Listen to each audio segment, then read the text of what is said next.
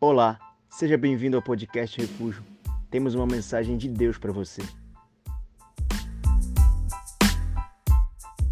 Glória a Deus. Bom, nós colocamos aí como tema da mensagem convicções de vida ou de morte. Pergunta para quem está do seu lado aí: tuas convicções te levam para a vida ou para a morte? Vamos falar um pouquinho sobre isso. Vamos descobrir o que Deus tem para nos dizer essa noite. Eu quero que você abra a sua Bíblia comigo no livro do profeta Ageu, capítulo número 1. Eu quero ler com você a partir do verso 2. Normalmente eu leio na tradução Almeida, revista e atualizada. Hoje vou ler na Almeida, revista e corrigida, mas é a mesma coisa se você não trouxe a sua Bíblia, você pode acompanhar no telão. Tá aí, crente, procura, é um livro pequeno, dois capítulos, mas tá aí. Ó, oh, as meninas, eu vou dar um conselho para vocês. O cara pode até ser bonitinho, mas se ele demorou para achar o livro, sai fora. E vice-versa, a mulher pode ser um espetáculo, parceiro. Ela ainda não achou, ih, ela foi para o sumário, ih. é bonita, mas demora para achar o livro de Ageu demora para achar Filemon. Então não é muito bom, não. Vocês estão acostumados só com celular, né? Olha, isso que é bom manejar a palavra. Está lá no final do Antigo Testamento, livro do profeta Ageu. Vamos ler, você pode acompanhar. A partir do verso 2: Assim fala o Senhor dos Exércitos, dizendo: Esse povo diz: Não veio ainda o tempo, o tempo em que a casa do Senhor deve ser edificada. Veio, pois, a palavra do Senhor por intermédio do profeta Ageu, dizendo: Porventura é para vós tempo de habitardes nas vossas casas forradas, enquanto esta casa fica deserta? Ora, pois, assim diz o Senhor dos Exércitos: Considerai os vossos caminhos. Semeais muito e recolheis pouco. Comeis, porém não vos fartais. Bebeis, porém não vos saciais. Vestivos, porém ninguém se aquece. E o que recebe salário, recebe num saco furado. Assim diz o Senhor dos Exércitos: considerai os vossos caminhos. Subi ao monte, trazei madeira e edificai a casa, e dela me alegrarei e serei glorificado, diz o Senhor. Esperaste muito, mas eis que veio a ser pouco, e esse pouco, quando trouxeste para casa, eu dissipei com um sopro. Por que causa? Disse o Senhor dos Exércitos por causa da minha casa, que está deserta, enquanto cada um de vós corre à sua própria casa. Por isso, retém os céus o, o orvalho, e a terra detém os seus frutos. Amém. Vamos orar. Obrigado, Jesus, pela tua palavra, obrigado por essa noite, obrigado pelo nosso coração que aqui chegou, Pai, talvez frio, talvez cansado, talvez ferido, mas diante da tua palavra, nós temos a convicção de que o nosso coração não sairá da mesma forma como aqui chegou.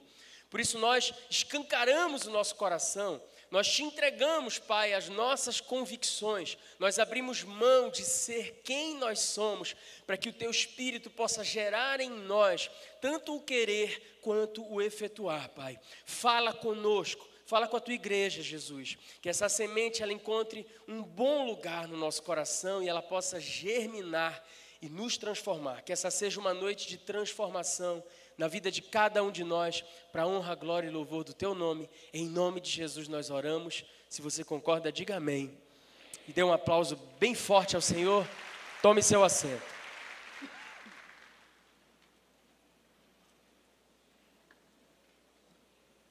Aleluia. Um texto com uma mensagem dura de Deus. Deus está chamando a atenção do seu povo através do profeta Ageu, nesses versículos que nós acabamos de ler aqui.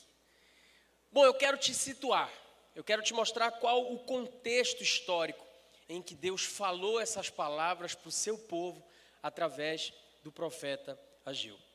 O povo de Israel havia sido escravizado inicialmente pela Babilônia.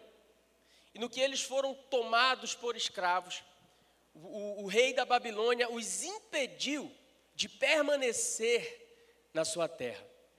E eles então são saqueados, eles são impedidos de, de continuar uh, com a sua economia, com seu plantio, eles são impedidos de adorar o seu Deus. O templo no qual Israel adorava ao Senhor, ele foi derrubado. Então, 70 anos de cativeiro, o povo aprisionado, até que a Babilônia é derrotada pelo reino persa. Quando o reino persa subjuga a Babilônia, uma das primeiras coisas que o rei da Pérsia faz é liberar o povo de Israel para voltar para sua terra. E quando o povo volta para sua terra, o que eles encontram é destruição, desgraça e miséria. E eles precisam então reconstruir muitas coisas. A cidade estava completamente derrubada e destruída. E eles começam então um processo para reconstruir as suas casas. Eles começam um processo para reconstruir as suas colheitas, o seu plantio, para restabelecer a sua economia. E eles começam também um processo para edificar o templo. E eu quero alertar você para uma coisa aqui. Nós estamos falando do Antigo Testamento. A única forma de ter um encontro com Deus naquela época era no templo. Você sabe, depois da vinda de Jesus, nós passamos a ser o templo do Espírito Santo. Isso não quer dizer que a gente não precise congregar. Isso não quer dizer que a gente não precise vir à igreja. Todavia, você pode ter um encontro com Deus absolutamente aonde você estiver.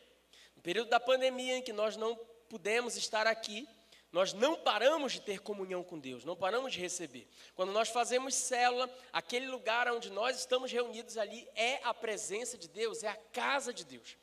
Mas nesse tempo não. Percebe que por 70 anos o povo está impossibilitado de falar com Deus. Por 70 anos esse povo não pode cultuar. Por 70 anos esse povo não pode adorar o seu Deus. E quando eles voltam para sua terra, eles inicialmente começam um processo de reconstrução que logo é interrompido. E eles olham para si e eles têm uma convicção: é hora de nós edificarmos as nossas casas. Vamos dar um tempo na construção do templo. Vamos parar a construção do templo. Não é hora. Afinal de contas, a gente tem muita coisa para reconstruir. Afinal de contas, a gente tem que reconstruir as nossas casas. Afinal de contas, a gente tem que reconstruir as nossas coisas. Não é hora de pensar em Deus, é hora de cada um pensar em si próprio. Gente, esse texto ele ele fala muito com o tempo presente, onde muita gente corre a sua própria corrida, onde muita gente traça a sua própria caminhada e muita gente está pouco se lixando para o Deus dos exércitos. E o Senhor, então, ele através do profeta Ageu, ele diz essas palavras aqui. Ele diz: Ó, oh, gente, será que é o momento de vocês habitarem na casa confortável de vocês, enquanto o meu templo ele permanece em ruínas? Deus não está preocupado com o templo suntuoso. Deus não está preocupado com as ofertas do povo, Deus não está preocupado com nada disso. Sabe qual é a preocupação de Deus aqui? Comunhão. Deus queria voltar a ter comunhão com o seu povo, Deus queria voltar a poder se manifestar ao seu povo, mas o povo tem uma convicção: Deus, não é o tempo.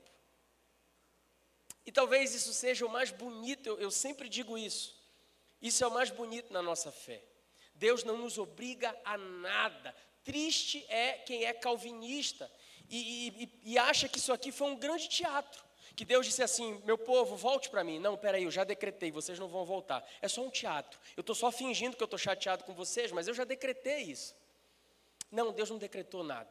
Deus entregou o livre-arbítrio e disse para eles: Olha, como eu queria que vocês reconstruíssem o templo, para que eu pudesse me relacionar com vocês, mas vocês não quiseram. E o povo então, ele vive as consequências dessa, desse distanciamento de Deus. Deus fica profundamente entristecido com o seu povo. Se você perceber, ele já não diz mais nem o meu povo, ele diz este povo. Este povo corre para construir as suas casas, enquanto a minha casa permanece destruída. Então Deus está entristecido com esse povo egoísta que decide ficar. Já tinha ficado 70 anos longe dele, e agora esse povo decide ficar mais 17 anos separado, dizendo: Ó oh, Deus, não é tempo. É tempo de cada um viver a sua vida, é tempo de cada um reconstruir a sua casa. Nós concluímos, Senhor, que não é tempo de te servir. Então eu quero fazer rapidamente algumas observações dentro desse texto e aqui tirar para nós algumas lições muito preciosas para a nossa vida. A primeira coisa que eu observo nesse texto é que o povo tem uma convicção. O povo é um só. E eles concluem: não é tempo de restaurar o templo. Eu não preciso gastar muito mais tempo aqui para te mostrar que essa certeza do povo, essa convicção de que nós não queremos relacionamento com Deus, ela está em total descompasso, em total desconexão com a vontade de Deus. E é exatamente o que Deus pretende fazer através desse texto: mostrar para o povo que a convicção deles é uma convicção errada. E por diversas vezes Deus diz: gente, repensem o caminho de vocês. Gente, repensem a certeza de vocês, reconsiderem, voltem atrás. Reconsiderar é considerar uma outra vez. Repensem um pouquinho aquilo que hoje é uma convicção. Deus nos está chamando para um tempo de repensar uma certeza errada. E aqui eu te deixo uma lição preciosíssima. Pior do que não ter certeza alguma é ter uma certeza errada. É bem pior.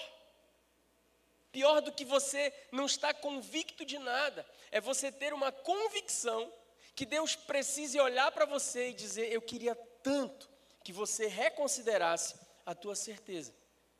Você já parou para pensar que alguma das tuas convicções, algumas das tuas certezas, alguns dos teus paradigmas, alguns dos teus sofismas podem desagradar ao Senhor? Você já parou para pensar que algum dos teus dogmas, das tuas verdades absolutas, elas podem ser convicções de morte? Porque a gente vive um tempo, gente, em que todo mundo tem certeza de alguma coisa. Todo mundo está convicto de alguma coisa. Todo mundo. Sabe, é, uma das coisas que me fez nunca mais querer ter Facebook é exatamente isso.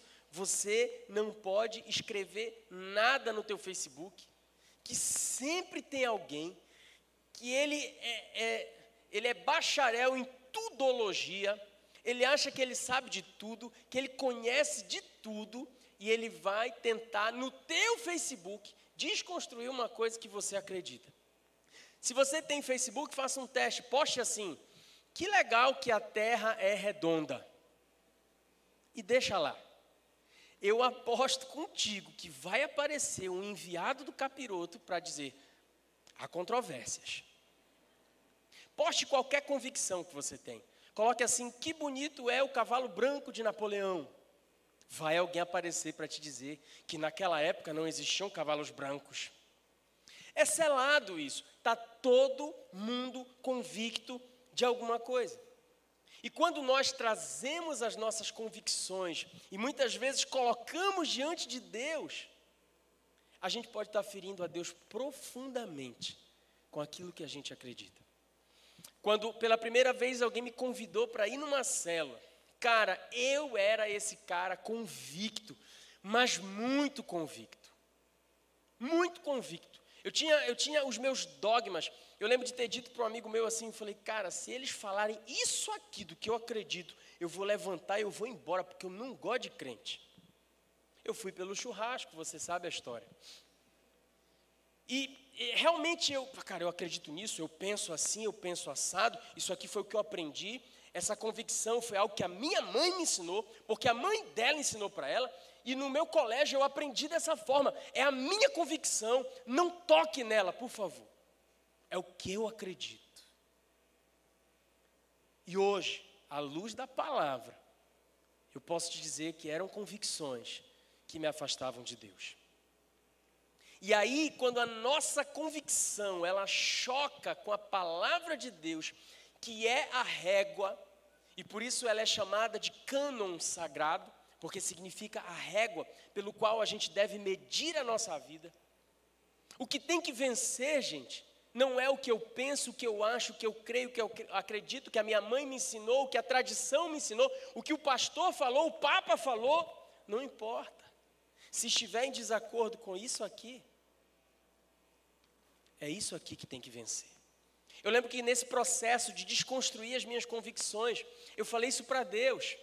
Eu falei, Deus, eu vou obedecer a tua palavra. E se alguém tiver errado, se a minha mãe tiver errada no que ela me ensinou, eu vou ficar com a tua palavra.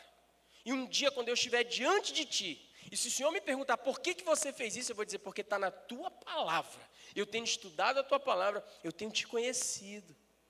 Mas foi um processo difícil, porque para construir uma convicção à luz do que Deus quer, eu preciso antes sofrer um processo de desconstruir quem eu sou quem a vida me fez, quem os traumas me fizeram, o que a religião me tornou, aquilo que eu ouvi falar, aquilo que eu vi por tantas vezes pessoas praticando e pratiquei também. E eu senti Deus me chamar para uma desconstrução. Tudo que eu tinha aprendido desde criança estava em descompasso com a palavra de Deus. E essa é a maior dificuldade: desconstruir as nossas certezas equivocadas. Você já tentou discipular alguém cheio de certeza, cheio de razão? Você já passou por isso? Como é? É muito difícil, fala a verdade. Mas eu penso, mas eu discordo, mas eu acho. Cara, eu não entro em cabo de guerra. Já há muito tempo eu, eu não entro nessas discussões, eu não gasto saliva à toa. Eu lembro que um dia uma discípula chegou comigo, pastor, tem um discípulo lá na rede que ele entrou num relacionamento completamente fora da vontade de Deus, está tudo errado. Eu já falei para ele que não é o tempo de Deus, que não é a forma de Deus. O que, que eu faço, pastor? Falei, para de chamar ele de discípulo. Tá bom. Tem um rapaz lá na minha rede que entrou no relacionamento. O que, que eu faço? Falei, pare de chamar ele de discípulo. Não, tá bom, mas o que, que eu faço? Nada. Você já, à luz da palavra, já deu a direção? Sim. Ele não ouviu? Não. Então não tem mais nada a ser feito. Ore por ele. Deixa ele na cela, deixa a palavra continuar a, a ser semeada no coração dele, o Espírito Santo vai convencer. Mas pessoas cheias das suas convicções são difíceis muitas vezes de lidar. Eu conversava essa semana com o presidente da, da quadrangular lá do Uruguai. E ele falou para mim assim, pastor, uma das maiores dificuldades que a gente tem como igreja no Uruguai é que o uruguaio, ele tem absoluta convicção de algumas coisas que é difícil a gente desconstruir e mais, ele é extremamente racional.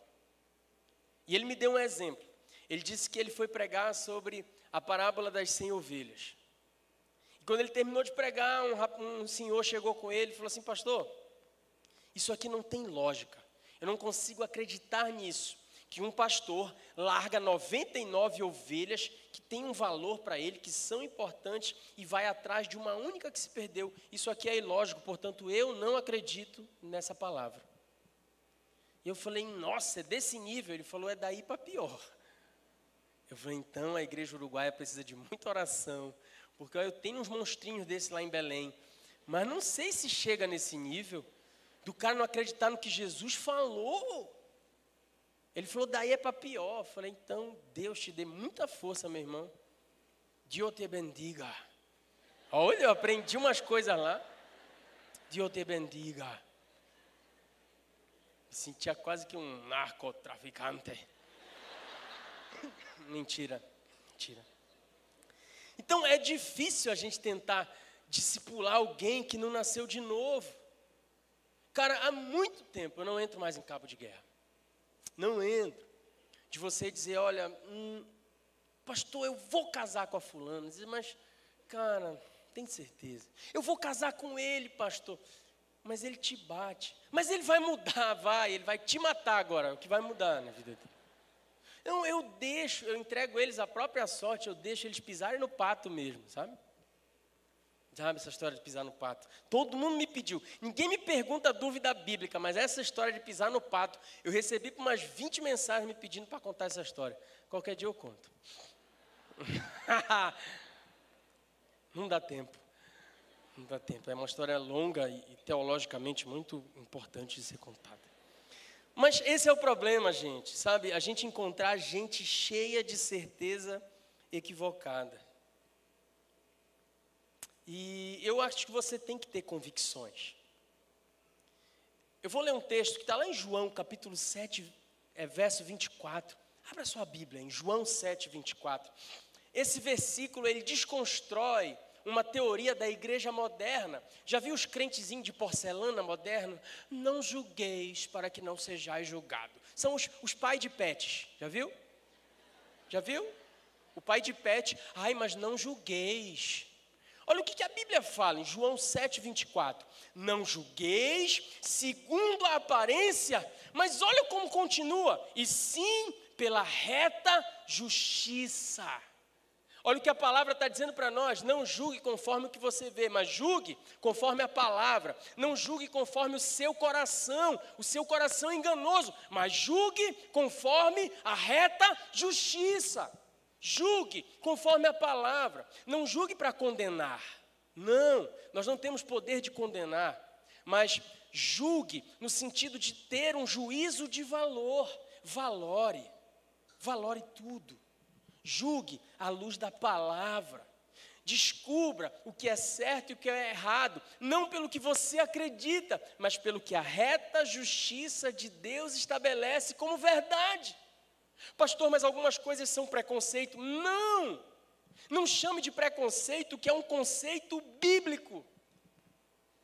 Conceito da palavra. Fique com a palavra de Deus. Mas se você cancelado, seja.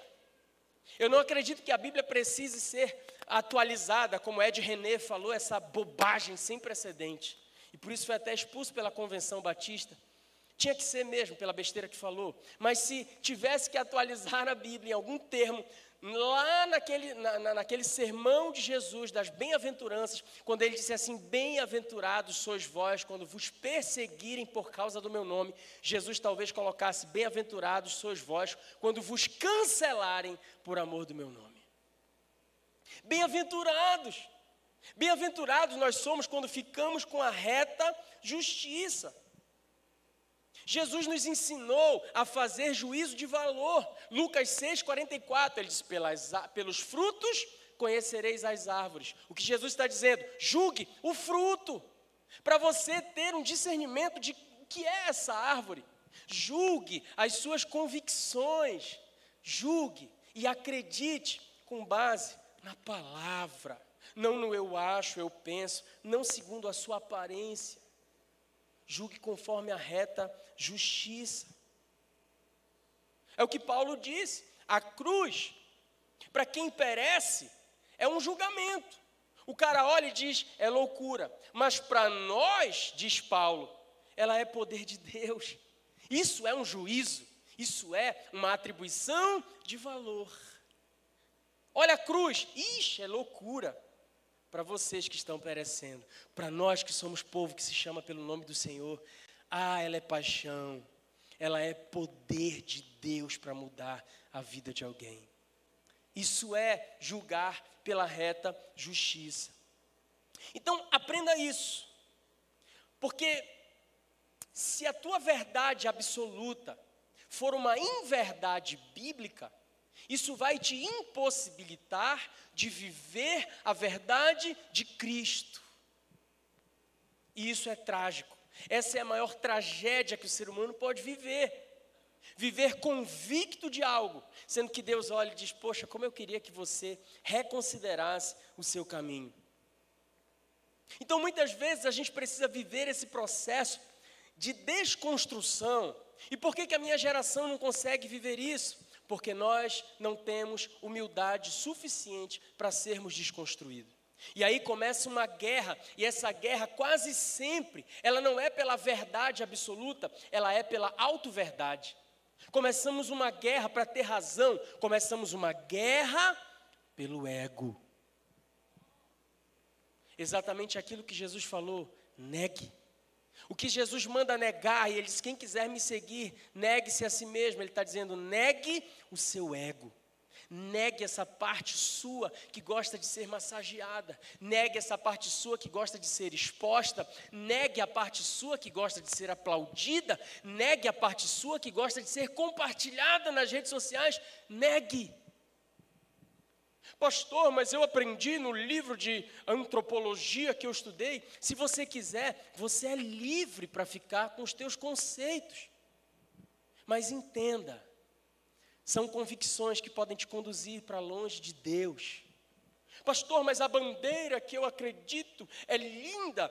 Fique, mas entenda, ela pode estar te levando para longe do que Deus deseja para a sua vida. Pode ser sociologicamente falando muito bonita. Ah, dentro da, da teoria do direito, belíssima, na filosofia, na psicologia, acredite no que você quiser, o povo aqui é livre. O povo olha e diz: Nós não queremos, queremos fazer o que nós queremos. Ok. Só que a verdade absoluta deles fere o coração de Deus. Eu acredito que deveria haver em nós, preguei isso no Amapá semana passada, o desejo que havia no coração de Tomé Capítulo 14 do Evangelho de João, Jesus está dizendo: Olha, não se turbe o vosso coração, credes em Deus, credes também em mim. Na casa do meu pai há muitas moradas, e para onde eu vou, vou preparar lugar para que onde eu esteja, estejais vós também. No verso 5, Tomé levanta a mão. Ô Jesus, pss, rapidinho, nós não sabemos o caminho. Jesus, fala para nós qual é o caminho. E aí Jesus dá aquela célebre resposta: Tomé, eu sou o caminho, a verdade e a vida. Ninguém vai ao Pai a não ser por mim. Sabe, eu gosto desse desejo que há no coração de Tomé de dizer: Jesus, olha, eu já estou caminhando três anos e meio contigo. Isso aqui foi no final do ministério de Jesus. Três anos e meio Tomé tinha caminhado com ele. Tomé poderia olhar para Pedro e fazer tudo que Pedro fizesse. Tomé poderia olhar para André e fazer tudo que André fizesse. João, Tiago, ele tinha tantos referenciais. Ele poderia seguir sendo a igreja primitiva que ele vinha sendo. Mas ele para e tem a humildade de dizer: Jesus, fala para mim eu quero ouvir do Senhor. Qual é o caminho? Eu prefiro, eu prefiro passar a vida inteira, Jesus, tentando descobrir o que está no centro do teu coração, do que levar uma vida religiosa longe de ti. Eu prefiro ouvir da sua boca que o Senhor é o caminho. Eu quero saber o que o Senhor tem de forma pessoal e subjetiva para que eu viva. Jesus fala para mim qual o caminho. O problema é que nós temos dificuldade de dizer isso para Deus: Deus, eu me rendo a Ti, eu quero ouvir de Ti, qual é a Tua vontade. É por isso que talvez você não tenha batizado hoje. Era uma das minhas convicções.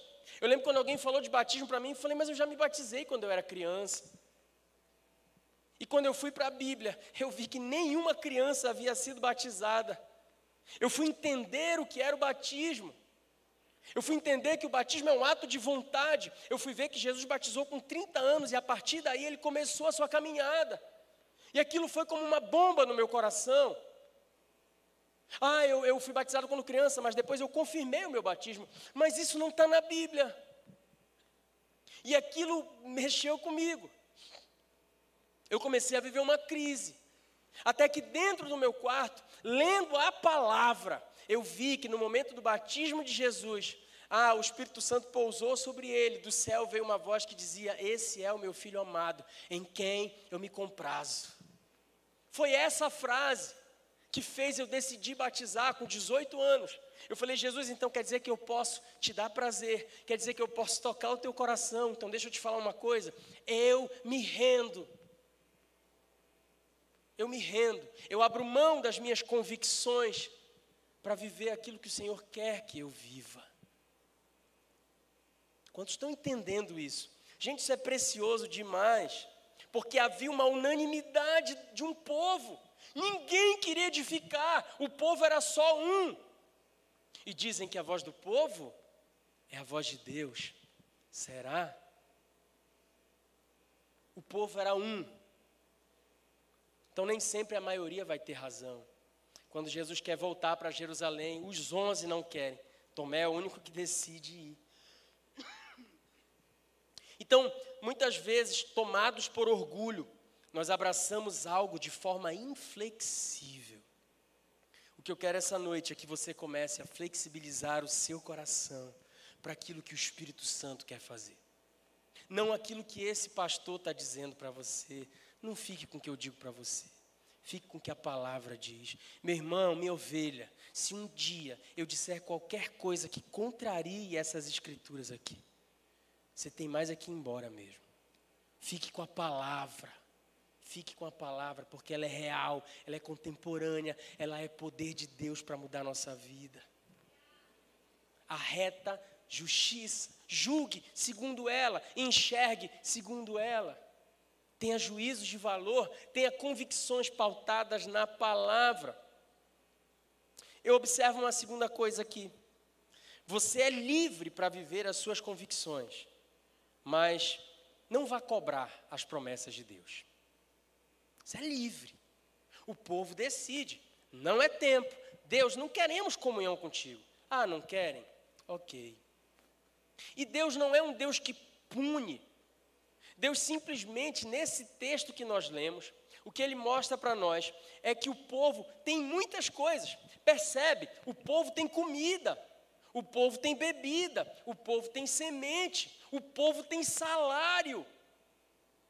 O que, que o povo não tem? Plenitude.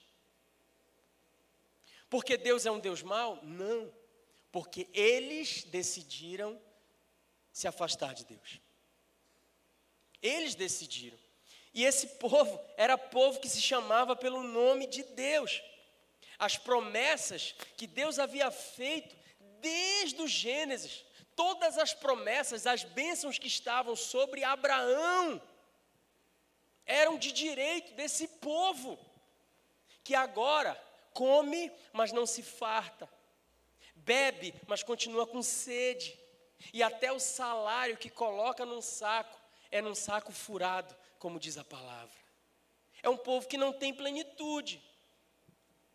E por que que esse povo não usufrui das promessas? Porque, apesar de serem povo de Deus, não se comportam mais como tal. É um povo que se chama pelo nome dele, mas que não quer buscar a sua face. Eu posso viver assim, pastor? Você é livre flor. Fique à vontade, mas não cobre Deus pelas promessas dele, porque todas as promessas de Deus, elas estão vinculadas a um posicionamento nosso. Todas as promessas de Deus. Quando Paulo escreve aos Romanos, ele diz que o reino de Deus não é comida e nem bebida, mas sim paz, justiça e alegria. Sabe o que Paulo está dizendo para nós? Gente, o reino de Deus, ele tem a ver com plenitude, ele tem a ver com paz que excede todo entendimento.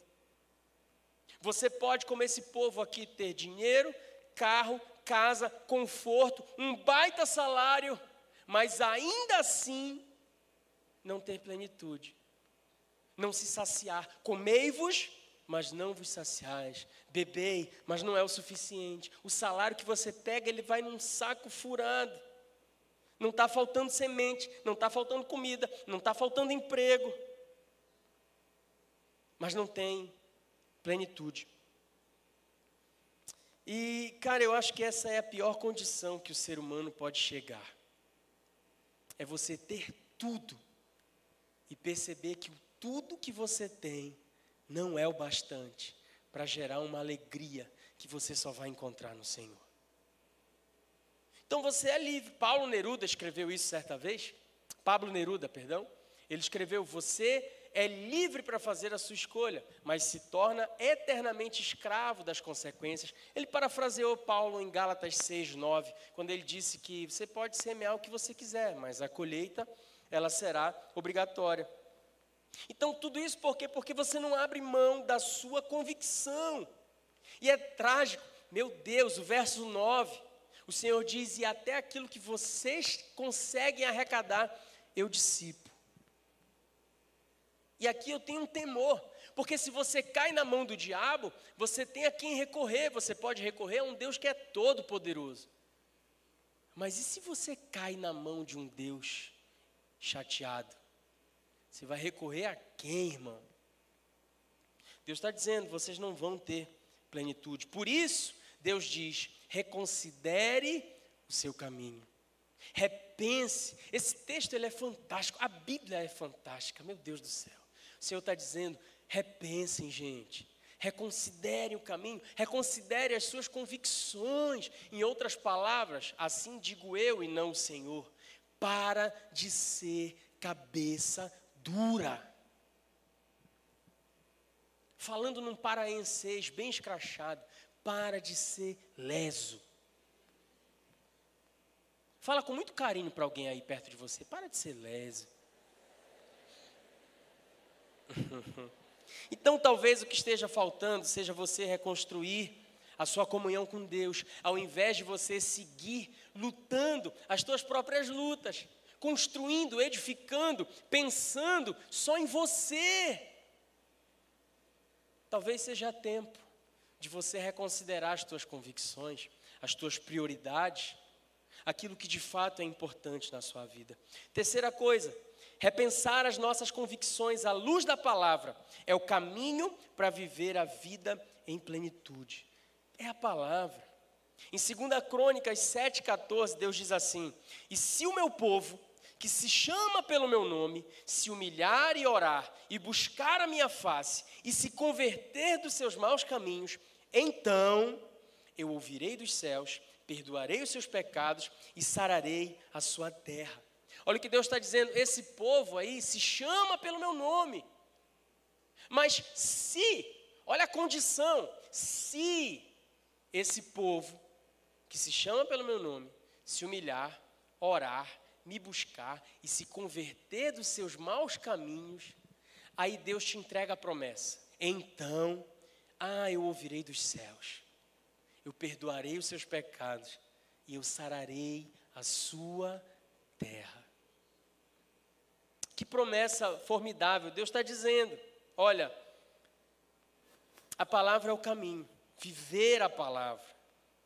Pastor, estou muito chateado com Deus porque Deus não cumpriu as promessas que Ele tinha para mim. Irmão, Deus sempre vai cumprir as promessas. O grande problema é que muitas vezes a promessa não era para quem você se tornou. A promessa era para quem você era no início da caminhada, lembra? Muitas promessas você ainda não viveu, porque você deixou de ser aquele cara que era quando Deus te prometeu. E você não vai viver enquanto não voltar ao status quo, enquanto não retornar à essência, enquanto não retornar à palavra, enquanto não retornar e repensar o teu caminho e as tuas convicções, enquanto o reino de Deus não for prioridade na sua vida. Deus não mentiu, foi você que mudou, foi você que deixou de ser quem você era, foi você que secundarizou a sua relação com Deus. Foi você quem disse assim: não, não é tempo de reconstruir a minha relação com Deus, é tempo de construir a minha própria casa. Isso não é no sentido literal, querido. Isso não é no sentido literal. Muitos de nós estão construindo as suas próprias casas, enquanto a sua relação com Deus está derrubada. Então reconsidere o seu caminho. Volte a ser quem você era. Volte para o lugar onde Deus falava com você. Volte a ser um povo que tem uma identidade. Um povo que se chama pelo nome do Senhor, mas é um povo que se humilha, que ora, que busca a sua face. um povo que tem acesso aos céus, um povo que serve um Deus que ouve, que perdoa e que sara a terra. Para nós concluirmos, deixa eu te mostrar o final dessa história. Ageu, capítulo 1, versos 12 e 15. Versos 12 ao 15. Então, Zorobabel, filho de Salatiel e Josué, filho de Josadaque, o sumo sacerdote, e todo o resto do povo atendeu a voz do Senhor, seu Deus, e as palavras do profeta Ageu. Quais, quais palavras? Reconsidere teu caminho, as quais o Senhor, seu Deus, o tinha mandado dizer. E o povo temeu diante do Senhor. Então Ageu, o enviado do Senhor, falou ao povo segundo a mensagem, dizendo: Ah, cara, que Deus lindo, eu sou convosco, diz o Senhor. Olha como Deus se derrete. Olha como Deus, na hora, ele volta, pro, o povo volta para ele, ele escancara o coração. O povo se arrepende, Deus diz: Eu sou convosco. O Senhor despertou o espírito de Zorobabel, filho de Salatiel, governador de Judá, e o espírito de Josué, filho de Josadá, o sumo sacerdote, e o espírito do resto de todo o povo. Eles vieram e se puseram ao trabalho na casa do Senhor dos exércitos, ao vigésimo quarto dia do sexto mês. Capítulo 2, verso 6. Pois assim diz o Senhor dos exércitos, olha como ele ama quando o povo volta. Assim diz o Senhor dos Exércitos, ainda uma vez, dentro em pouco tempo, farei abalar o céu e a terra, o mar e a terra seca, farei abalar todas as nações e as coisas preciosas de todas as nações virão, e eu encherei de glória essa casa, diz o Senhor dos Exércitos. Minha é a prata, meu é o ouro, diz o Senhor dos Exércitos, e a glória dessa última casa será maior do que a da primeira, diz o Senhor, e neste lugar darei paz, diz o Senhor dos Exércitos. Olha como uma, uma postura nossa, ela tem o poder de tocar o coração de Deus. Deus está triste, Deus está chateado porque a convicção do povo afastou dele. Mas o povo se arrepende, no que se arrepende, Deus desperta o espírito que não tinha ido embora. O espírito não tinha ido embora. Uma vez eu lembro de ter encontrado com uma jovem, ela chorava muito. E eu falei, por que você está chorando? E ela falou, pastor, porque eu pequei. E o Espírito Santo foi embora. E eu falei para ela, filha, se você ele tivesse ido embora, você não estaria chorando arrependida. Você está arrependida? Ela disse, muito. É o Espírito Santo sendo despertado dentro de você. Talvez você ache que ele foi embora. Aqui, e nem era o tempo da dispersação. O Espírito não tinha sido derramado sobre todo o povo, como Ageu, como Joel profetizou depois. O Espírito estava adormecido. E aí Deus se apaixona por eles e diz: gente, eu não queria ouro e nem a prata. Eu já tenho isso. Eu sou o Senhor do ouro da prata. Sabe o que eu queria? Eu queria vocês de volta. E agora eu vou fazer coisas grandes, porque vocês voltaram para mim. Porque vocês voltaram a reconstruir o templo. Olha como eu amo vocês. Sabe as promessas, elas estão de pé ainda. Eu vou trazer paz para vocês. E eu faço uma promessa a glória da última casa, ela vai ser muito maior do que a da primeira. Isso fala com você que está distante hoje aqui. Você cujo coração um dia queimou na presença de Deus e você se afastou. Deus está te chamando para um concerto, não como um pai aborrecido, mas como um pai que te ama. Fica de pé no seu lugar. O Espírito não tinha abandonado o povo, ele estava adormecido. E naquela ocasião o Senhor desperta. Deus quer acender esse fogo no novamente dentro de você. Sabe, Deus quer te lembrar de promessas que Ele já te fez. Mas eu te digo mais: Deus quer fazer promessas novas. Deus quer fazer um novo concerto. Deus quer fazer um novo acordo. Ele quer voltar a ser o teu Deus. E ainda tem idiota que diz que no Antigo Testamento não tinha graça. Deus não mudou. Esse Deus está cheio de graça, gracioso, olhando para o povo, dizendo: Ah, povo, como eu queria que vocês voltassem, e agora que vocês voltaram, tudo que eu vou fazer é amar vocês. Eu vou acender um fogo no coração de vocês, e o meu fogo não vai apagar mais.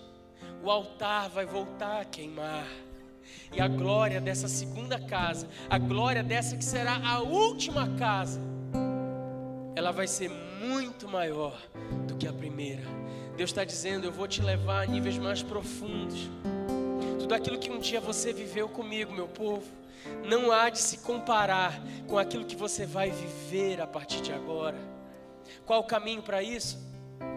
Reconsidere as tuas convicções, reconsidere o teu caminho, reconstrua o templo da comunhão com Ele, volta para Ele se entregue, escancar o teu coração. Você não vai receber o julgamento, você vai receber o amor do seu Pai.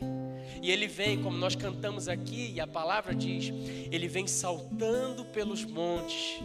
Para quê, pastor? Para me julgar, para me bater, para me condenar? Não. A Bíblia diz que ele vem saltando pelos montes para me encontrar. Ele vem porque um coração quebrantado ele não despreza, diz a palavra. Se o meu povo, que se chama pelo meu nome, se arrepender e voltar e buscar a minha face, eu ouvirei dos céus, eu perdoarei o seu pecado, eu sararei a sua terra. Deus não está falando só do Brasil aqui, não. Deus está falando da terra que é a tua vida. Ele quer sarar a tua casa, Ele quer sarar a tua família, Ele quer sarar o teu local de trabalho, Ele quer sarar os teus sonhos, Ele quer sarar o teu coração. Então, volta para Ele, volta a construir o templo, volta a construir a comunhão, volta para o lugar de onde você nunca devia ter saído. Volta para o centro do coração dele, volta para os braços do seu Pai eles ainda estão abertos, esperando você chegar. Não está completo, porque você não está sentado à mesa. Não está completo, não está completo, porque falta você. E o que Deus vai fazer a partir de hoje, o que Deus vai fazer a partir de agora, não haverá de se comparar com tudo o que você já viveu. Volta para Ele, Israel. Não é tempo de você gastar todo o seu esforço vivendo a sua própria vida. Reconstrua sua comunhão com Ele. Eu quero orar por você. O povo demorou 23 dias dessa exortação para começar a reconstruir o templo. Você não precisa esperar tudo isso. Volta hoje. Vem hoje entregar sua vida para Ele. Vem hoje dizer: Jesus, eu abro mão de ser quem eu sou eu abro mão da minha filosofia, eu abro mão da minha ideologia, eu abro mão da minha religiosidade. Se é isso que a tua palavra diz, se é isso que o Senhor quer, eu fico com a tua palavra, eu fico com o teu espírito. Então desperta, desperta o teu espírito em mim, Pai. Aquece o meu coração essa noite. Eu quero orar por você. Vem, sai do seu lugar. Se você sente que é com você essa palavra, eu quero ministrar sobre você. E a glória da última casa será maior que a da primeira. Esse foi o podcast Refúgio. Esperamos que tenha te abençoado. Para mais informações sobre nosso ministério, acesse nossas redes sociais